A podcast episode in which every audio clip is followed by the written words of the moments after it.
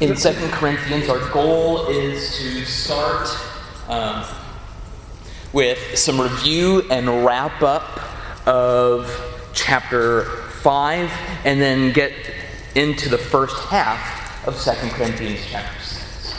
Okay? Um, but before we do that, I've asked Brother Tim to go ahead and lead us in word of prayer. Mighty Father, we come to you. We thank you so much. We feel so blessed that we can have this word given us, that you've given us your will, that we have this situation, this time together to meditate upon it, to think about it, to recognize uh, your will for us in your word. We thank you so much for all these things. Help us uh, to find the things we need for our lives. Watch over us. We pray in Jesus' name. Amen. Amen.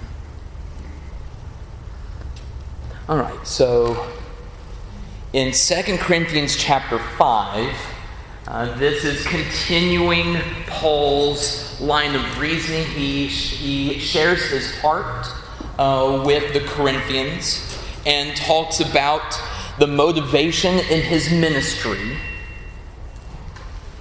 The motivation in his ministry, um, why he does what he does, and he lists several kinds of things uh, in there. We, we've talked about even back in uh, chapters 3 and 4 how he had beheld the glory of God.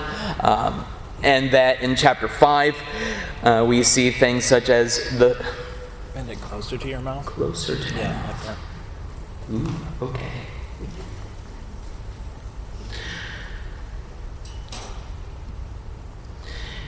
He talks about the fear of the Lord and and uh, that persuading him, that moving him to persuade men in, in verse 11. Uh, we see in verse 14 the love of Christ compelling him uh, to not regard anyone according to the flesh, but acco- uh, according to the Spirit, uh, seeing everyone as having an eternal destiny and, and, um, and wanting everyone to be reconciled. Uh, in verses 18 and 19,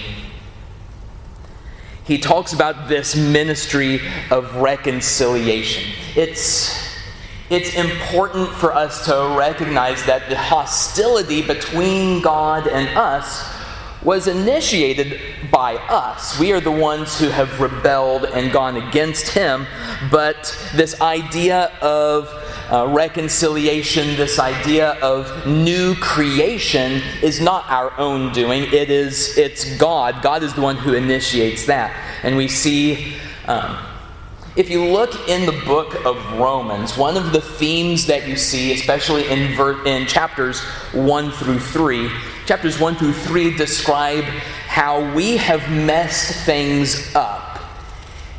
And chapters 4 and 5 don't talk about what we can do to fix it, because that's impossible. But rather, it shows uh, what God has done through Jesus. Jesus is, uh, is the means by which, which we can have that reconciliation with God. Uh, we, uh, somebody mentioned in our last class, verses 18 through 21, just seeing how God is the one who's doing so much of this. And so, because of what God has done, Paul sees himself in verse 20 uh, and 21 as ambassadors.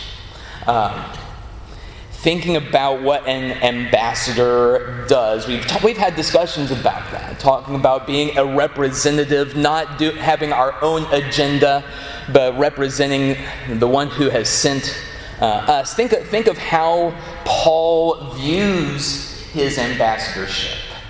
Because he's an ambassador, what does he do in verse 20?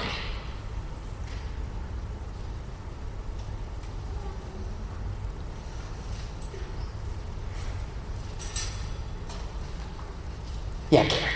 He's making the appeal of God to the, the people. Okay, he, he's making an appeal. He's begging and pleading. Um, he speaks with the authority of an ambassador. That's one component of an ambassador. They have the authority given to them by, by the sender. He speaks with him authority, but he's not forcing people, he's not twisting their arms. He's begging, he's pleading with them be reconciled uh, with God. Um, do we think of ourselves as ambassadors? Do, do we have the message? Do we know the message? Do we share the message? Um, do we share a message of hopelessness and damnation? Or do we show and share a, uh, a message of reconciliation? Do we appeal? Do we beg? Do we plead? Um, just some things to, to think about. Um, we had, we had a question on verse 21 in our last class, but before we do, was there anything else big picture in chapter 5 uh, that stood out to you?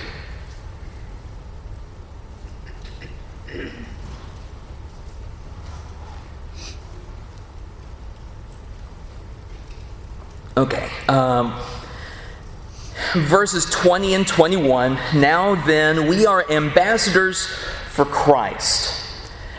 As though God were pleading through us, we implore you on Christ's behalf be reconciled to God.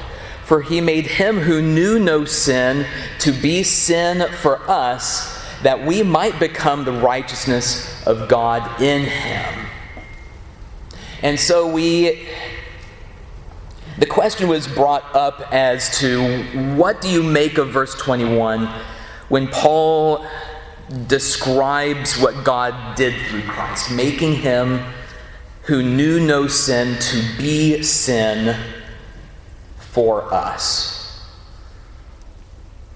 I had some some thoughts, did a little bit of uh, reflection, research on it, but wanted to get your guys' thoughts first.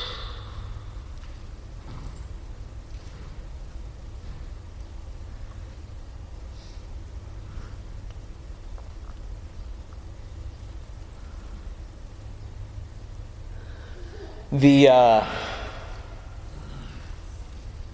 it's important, or at least interesting, I believe. Andy Cantrell uh, put it this way um, that we at one time knew nothing of righteousness. And by comparison, Jesus knew nothing of sin. And so we see uh, uh, Jesus, who knew no sin, become, uh, becoming sin for us, and then uh, that we might partake in this righteousness, this righteousness of God. Yes, Mom. I also see it as um, Christ as our sin bearer, because we could not bear our own sins away. Um, only Christ could do that. So, in essence, he became sin as our sin bearer to remove sin from us. So, doesn't exactly answer the question, but it's another way to look at it, I think. That, that's a good point. So, so thinking of uh, Christ bearing uh, our sins, the ones that we can't carry for ourselves. Yeah, Bob? Almost play on the words here. I agree with what Mike said. The, the idea uh, that he who said he who knew no sin became sin. I, I don't think it's stated in the second part, but I think we can make the assumption that we who were not righteous have become right, can we become righteous. So there's almost a role reversal there, you know. Uh, G- Jesus, uh, in his act, he, he, uh, uh he made that all possible, and the righteousness of God became uh, possible for us. So we knew no righteousness before. That, that, that's a good way of, of thinking of that, of uh, in a sense, I would say that there, there is a, a role reversal. Uh, Christ has borne our sins. Um, not that he, he is perpetually um, the recipient or, uh, of the wrath of God, but he, he came into enemy territory to pull us out. Uh, and the only way that he could do that was by becoming that sin for us. So, um, you can see throughout um, Romans, you can see throughout Isaiah some of these ideas of, um, of the consequences of sin being death, and, there, and you can see wrath and condemnation. You can't understand salvation without knowing that there's, there's condemnation as well. But seeing that Jesus is the justifier, He is the justifier for us uh, through His perfect uh, sacrifice. Some translations will render this. Um, he became an offering for our sins. Um, perhaps a way that might give some clarity to that. Yes, Alan. Galatians 3.13, Christ redeemed us from the curse of the law by becoming a curse for us. For it is written, Cursed is everyone who is hanged on the tree. So that Christ Jesus, the blessing of Abraham, might come to the Gentiles so that we might receive the promise of the Spirit through faith. So he became the curse, I guess, because, you know, some would say that we were never scheduled to die we were, and that he would not, he was not a substitution for us. But I think these verses point more to the fact that he was. He became the curse. He became the sin. It was placed on him. In Isaiah 53, the great uh, uh, chastisement was upon him. By uh, his, our iniquities were placed on, on him. And I think what that does for us is really help us to contemplate just how, how significant our sin is, what our sin means, that, that He had to become that. You know, it's just so hard to think of, of that in my place. That, that's a good point. About just about every other verse in Isaiah 53 points to um, chastisement of consequences of, of sin and Him bearing that for us, and, and, and thinking of the seriousness of our sins and, recognizing that the death of Jesus is not something trivial. Why couldn't it be that just God just forgave us without any kind of sacrifice? No, we need to see it, sin as severe as it really is, and and then seeing the greatness and the love in in Christ's sacrifice. Very good. Any other thoughts or comments before we jump into uh, chapter six?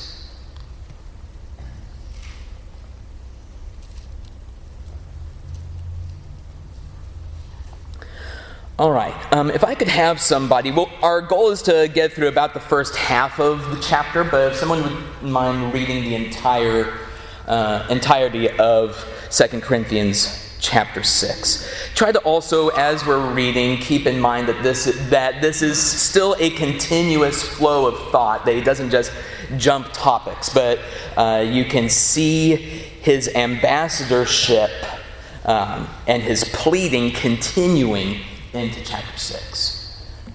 Thank you, Josh.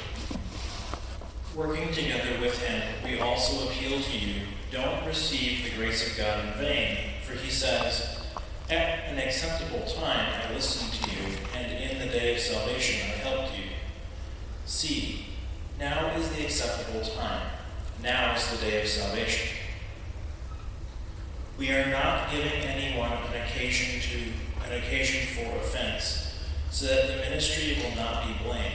Instead, as God's ministers, we commend ourselves in everything by great endurance, by afflictions, by hardships, by difficulties, by beatings, by imprisonments, by riots, by labors, by sleepless nights, by times of hunger, by purity, by knowledge, by patience, by kindness, by the Holy Spirit, by sincere love, by the word of truth by the power of God, through weapons of righteousness for the right hand and the left, through glory and dishonor, through slander and good report, regard as deceivers, regarded as deceivers, yet true, as unknown, yet recognized, as dying, yet see, We live, being disciplined, yet not killed, as grieving, yet always rejoicing, as poor, yet enriching many, as having nothing, yet possessing everything. We have spoken openly to you, Corinthians. Our heart has been opened wide. We are not withholding our affection from you, but you are withholding yours from us. I speak as to my children. As a proper response, open your heart to us. Do not be yoked together with those who do not believe. For what partnership is there between righteousness and lawlessness? Or what fellowship does light have with darkness? What agreement does Christ have with Belial? Or what does a believer have in common with an unbeliever? And what agreement does the temple of God have with idols? For we are the temple of the living God, as God said, I will dwell and walk among them, and I will be their God, and they will be my people. Therefore, come out from among them and be separate, says the Lord. Do not touch any unclean thing, and I will welcome you. And I will be a father to you, and you will be sons and daughters to me, says the Lord Almighty. Okay, so as we mentioned, chapter 5, verse 20, he's pleading for them to be reconciled to God, and he continues some of that uh, here in chapter 6. Anything, big picture, that stands out to you, um, ideas, things that you want to discuss, or maybe questions that you have in this part?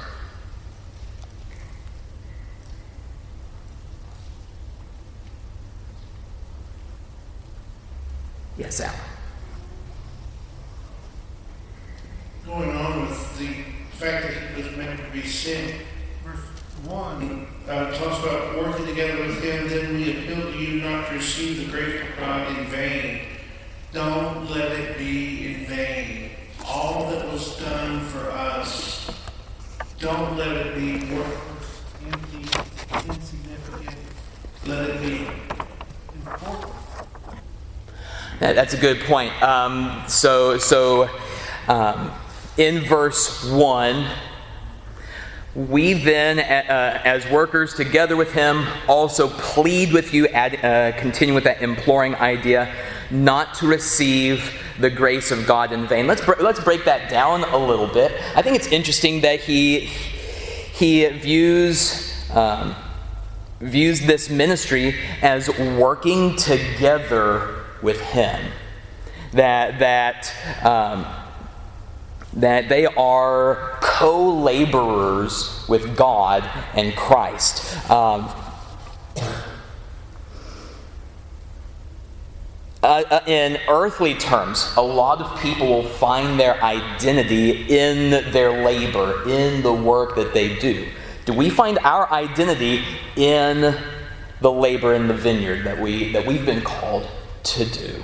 Um, we, we, we, are, we are working hand in hand with God. Um, he describes that, pleading with you not to receive the grace of God in vain. And, and then he continues on, uh, making an application um, in, in reference to uh, Isaiah 49. For he says, In an acceptable time I've heard you, and in the day of salvation I have helped you. Behold, now is the acceptable time. Behold, now is the day of salvation. Now, um, what do you make of that idea and, and pleading with them to not receive the grace of God in vain?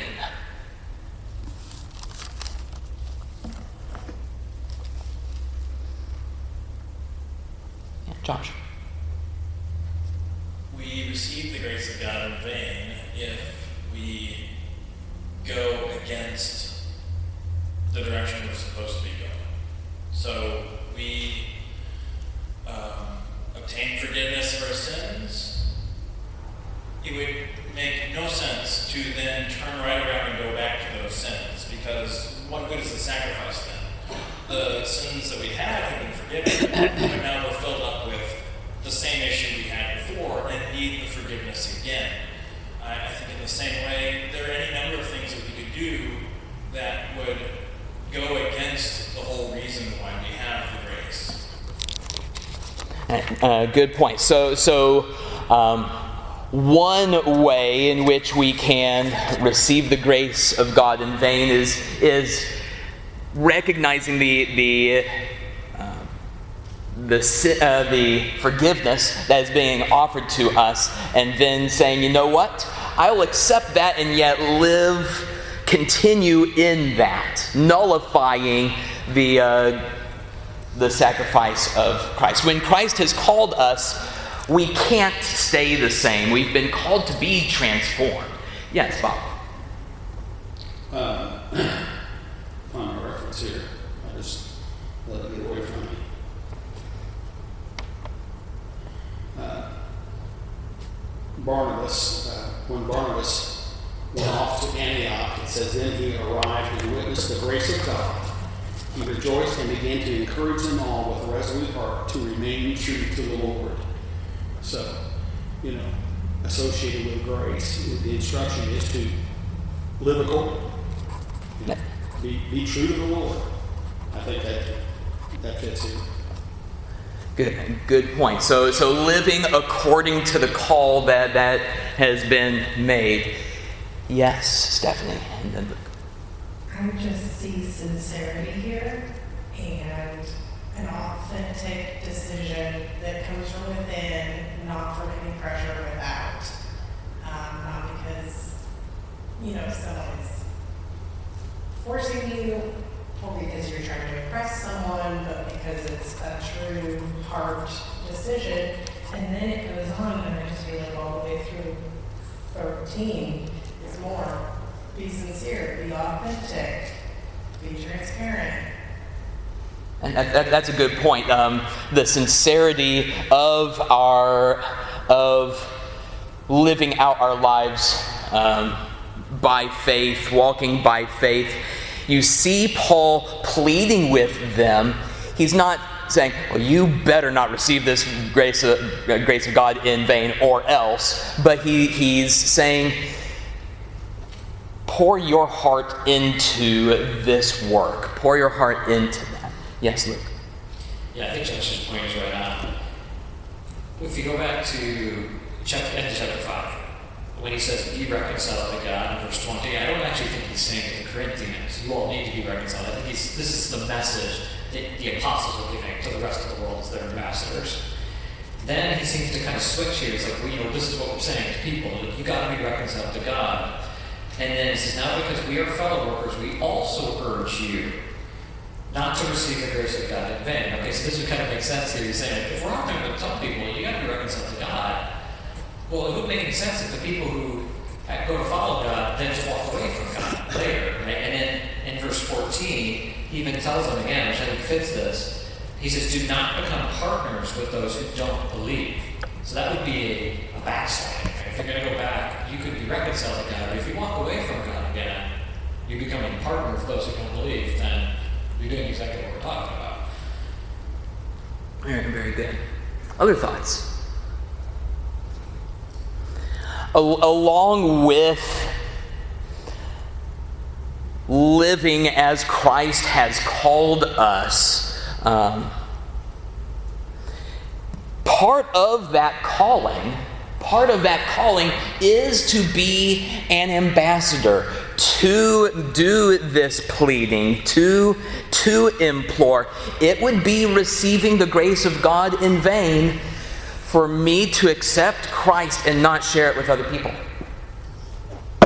That, that would that would mean essentially through my actions either show that it's it's selfish for me i want to have salvation for myself or else I don't see the sins of others as, as great as it is. Um, we, we see um, in, in verse 2, in this reference to um, Isaiah 49 and verse 8, um, this is, this is a passage whenever you look at Isaiah um, especially in the later chapters, you can see connections to many messianic prophecies. But you can also see how, in to some extent, what God is doing through Christ, he can also do through us. He's calling us to participate in, uh, in this ministry. Um, it's not necessarily saying here in verse 2 uh, today is the day to be saved. But, it, but looking at how Paul is using it, it seems to be he's saying today is the day that we get serious about the ministry. We are called to go, to go out to the nations so that they can be saved. Um, it's, we're not called to live comfy American lives as Christians. We're called to go out to the world and implore that they be reconciled to God. Other thoughts on this? Yes, Alan. Well, I was going to verse 3. Great. I, uh, it says, giving no offense in anything that the ministry be not blamed in the King James Version, and others say obstacles. I think one of the problems we have today in many circles is this tolerance. We want to uh, not offend anyone. We don't want to say something that's going to be offensive, so we're careful not to mention certain things that would be a negative in, in, in the way that we approach people. But that's not what I was talking about. It's uh, to make an offense, to offend, in other places it's the same way, is to cause to sin. So when he says we don't want to put a, an offense in someone's way, we don't want to cause them to sin. And if we cause them to sin, then our ministry is going to have a problem. Who's going to want to listen to us if we cause them to sin? So it's not just hurting somebody's feelings. That's not what it's talking about. It's talking about causing them to sin.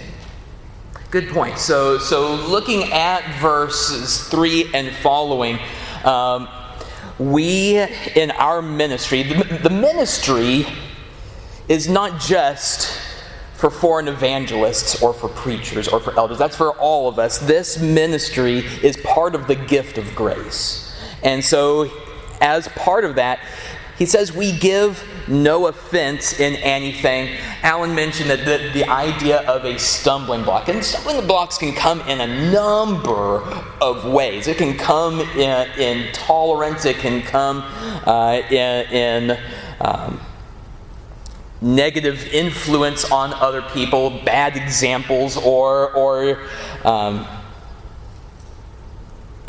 just any number of, of ways. Uh, but notice that it says, we give no offense in anything. It's not like we give no offense in most things, or uh, the majority of things. No thing do, uh, does Paul give an offense. And, and on the flip side, what we see in, in verse 4, in, but in everything, in all things, we commend ourselves as ministers to God. It's, it's not, not a boasting of, you better listen to me because I'm a, I'm a minister of God, but he's saying, look at how I am living. It's not about me, it's what Christ is doing in my life, like how he is working through me. You, and, and using that as motivation to, to call them to open themselves to Christ. Uh, did I have a hand raised? And so he mentions it starting in verse 4 how he shows the gospel in his life. He's describing what he has gone through as an ambassador, as a follower of Christ. And so, and so just think on these, reflect on these.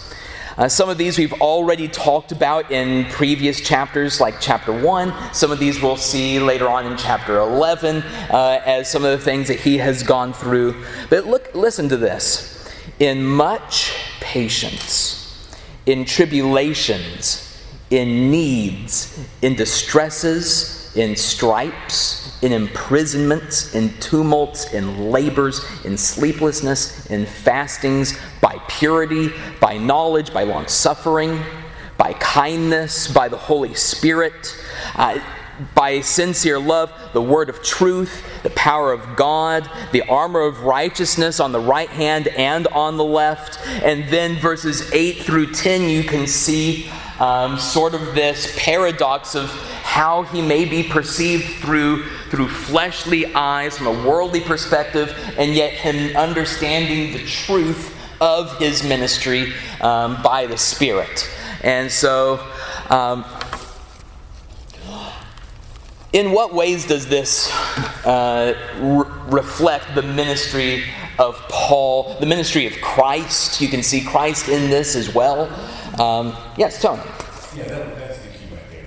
Uh, that what Paul is doing here is he's saying this is this is how our ministry came to you. And so again, he's continuing on what he started in the last chapter of his his, uh, his you know, or his, uh, uh, like uh, like his resume for them. And he's continuing to saying this is how that we have presented ourselves to you. This is the form that our ministry came to you. And here you, again, you are comparing us to these super apostles. What form did their ministry come in? I mean, that, that's, that's the real contrast that the, the Corinthians should be seeing. Uh, that, that Paul and those like him came just like, like to your point, just the same as Jesus did. The same types of demonstrations, not through boast or, you know, through through power and might and gonna, you know, smite everyone, but but through patience and kindness and enduring suffering. And that is the way that Paul treated them. So it just speaks more highly of the message also that Paul is delivering than again these others that have put themselves above Paul and those with them. Yeah, very good. Um, you, you can see the, out of everything that Paul endured, there would have been a lot of reasons for him to have changed his, approach or to abandon uh, his ministry. But the thing that he could not have on his conscience was doing anything that would discredit the ministry, that would discredit the gospel, that would discredit Christ. And so uh, he describes all of this. Again, this, this is what we're called for. We're called to follow in the steps of Christ. And that's, that's how Paul is describing and saying, you know what?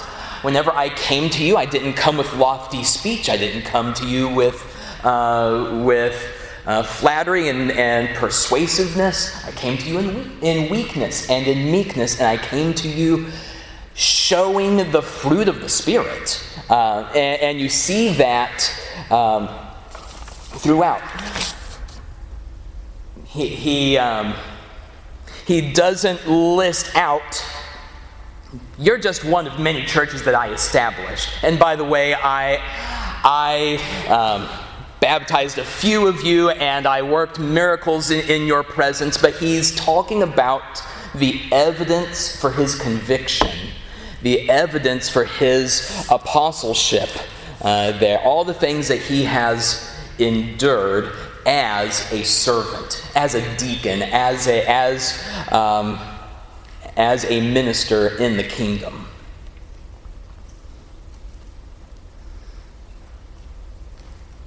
Other things that stand out to you in, in here.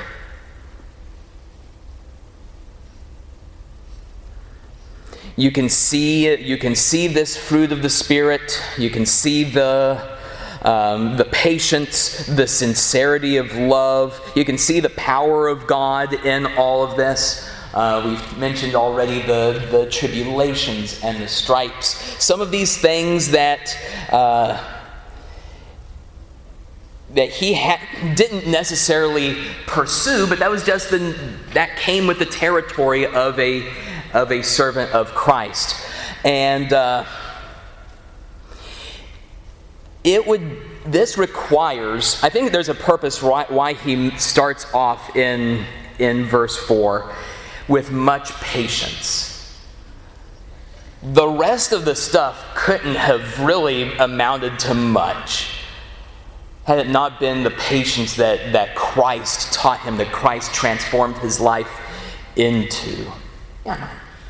So you mentioned that um, Paul you know, was referencing um, as an apostle as well, um, and I don't I don't disagree with that, that that he has done that. I don't know that I see that in this chapter or in this section right here, because when he says we, I think he's referring to him and Timothy, and of course Timothy was not an apostle. But I think that he's going back to verse 1 when he says, We then as workers together. So he's just referencing the fact that they are all in Christ. They're all working together in the kingdom.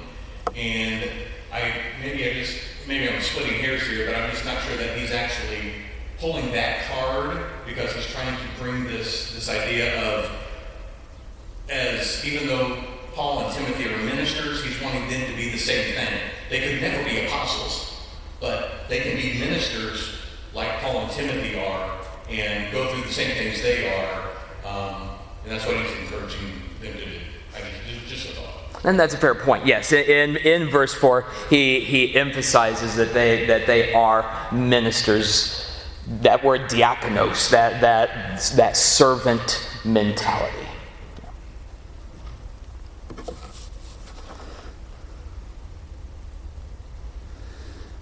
Yeah, Josh. I think uh, personally, I find this list of hardships to be uh, a bit of a challenge.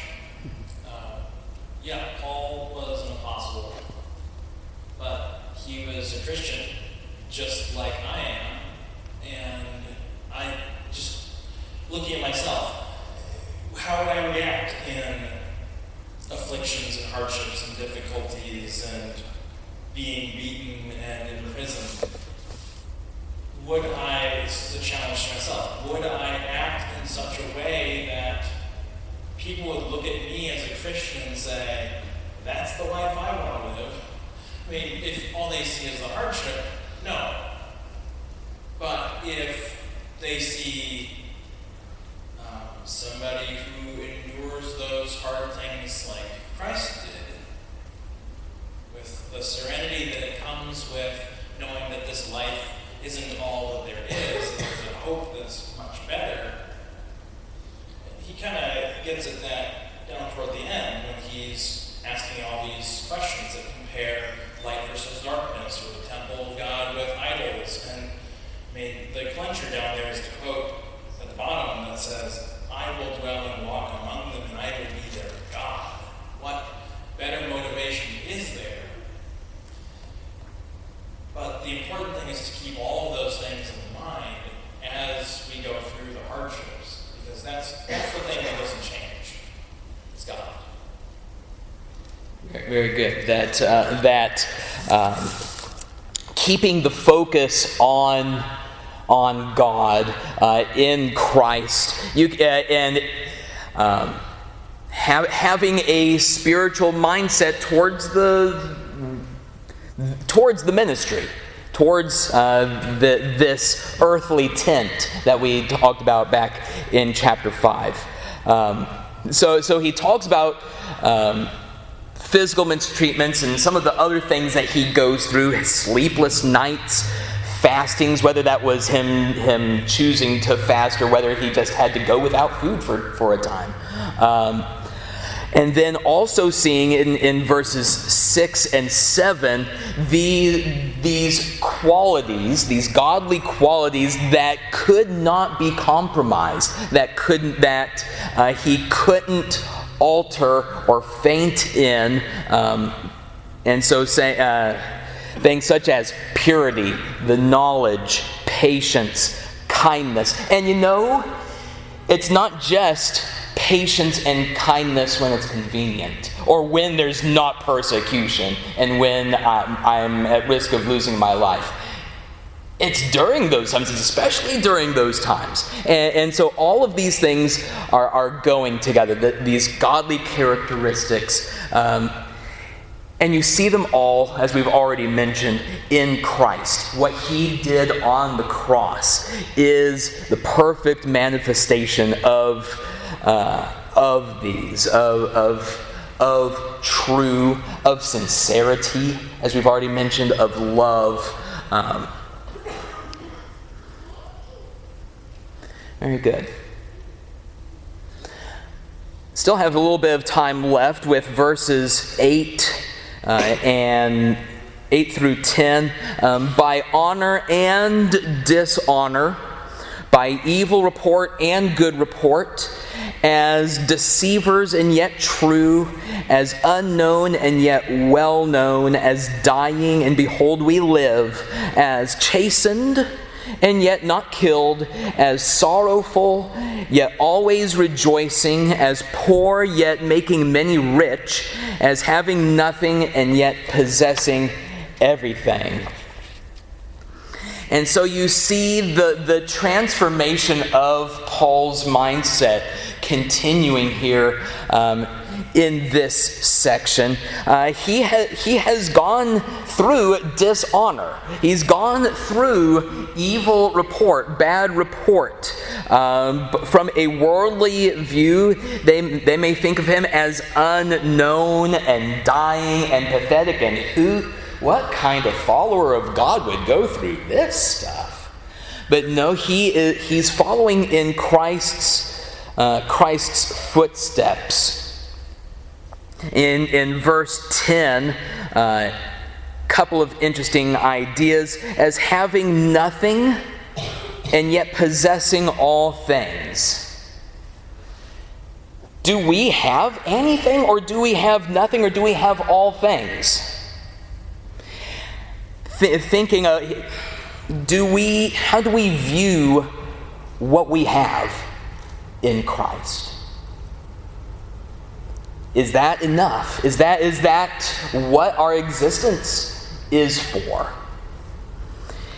From a worldly perspective, as poor yet making many rich, we're going to see that idea later on in, in chapter 8, uh, that that's essentially what Christ has done for us thinking, thinking about the, the worldly perspective um, or the worldly mindset versus this uh, earthly, or versus a spiritually heavenly mindset.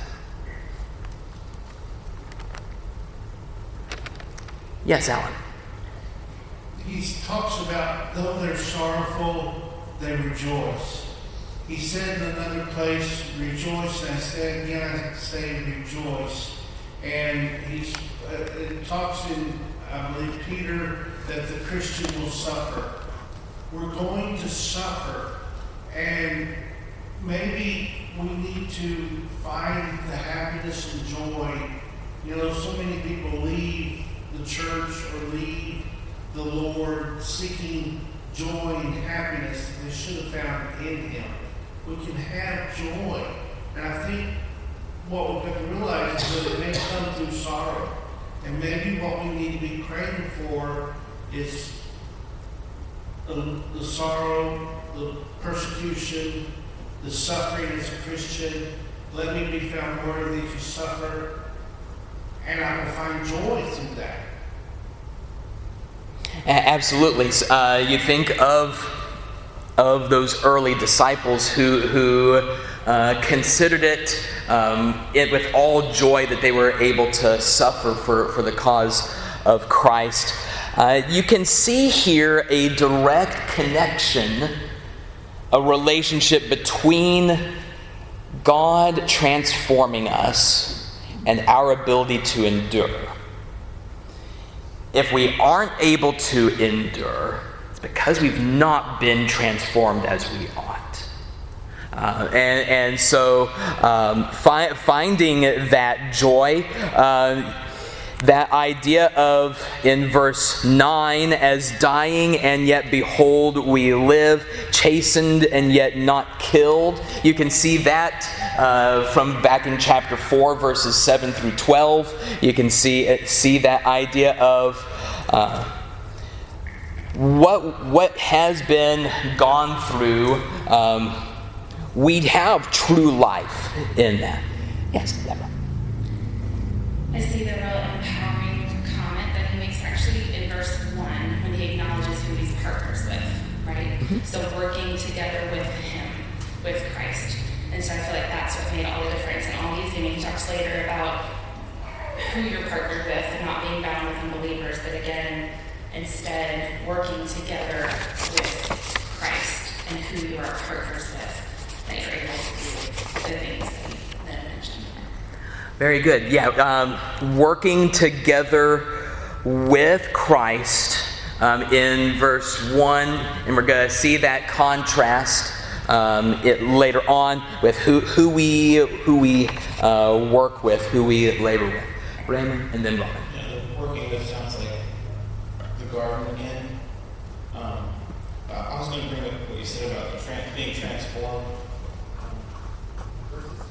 Pretend um, that's like a checklist for what Jesus went through, and that if you're if you're in that, um, you, Paul's doing us a really good service here by giving us um, the proper mindset for those things.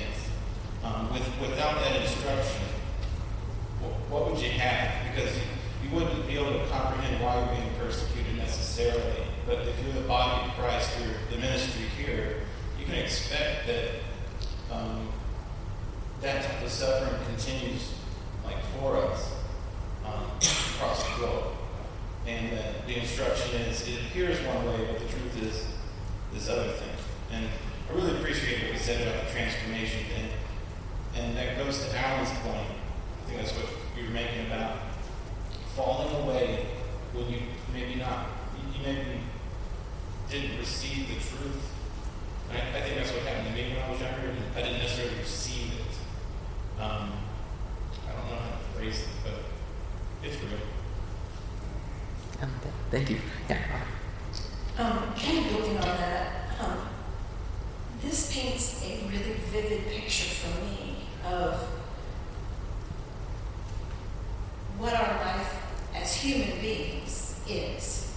Because these difficult things are going to happen and we're going to experience experience them. But we know God and we know what Jesus has done for us, so we know what our next life is going to be. And it's kind of a weird sort of in between place to be. We live here in human bodies in an earthly creation, but we know and understand God, and we know what is what comes next. So, to me, it's a really um, vivid picture of how to just understand what it means to be a human being.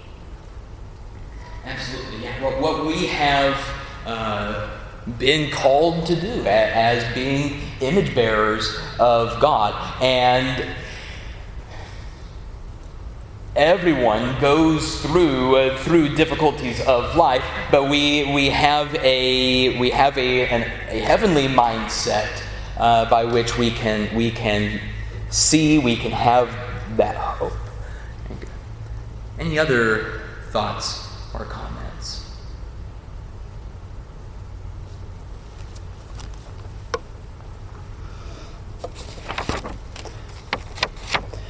Thinking about how he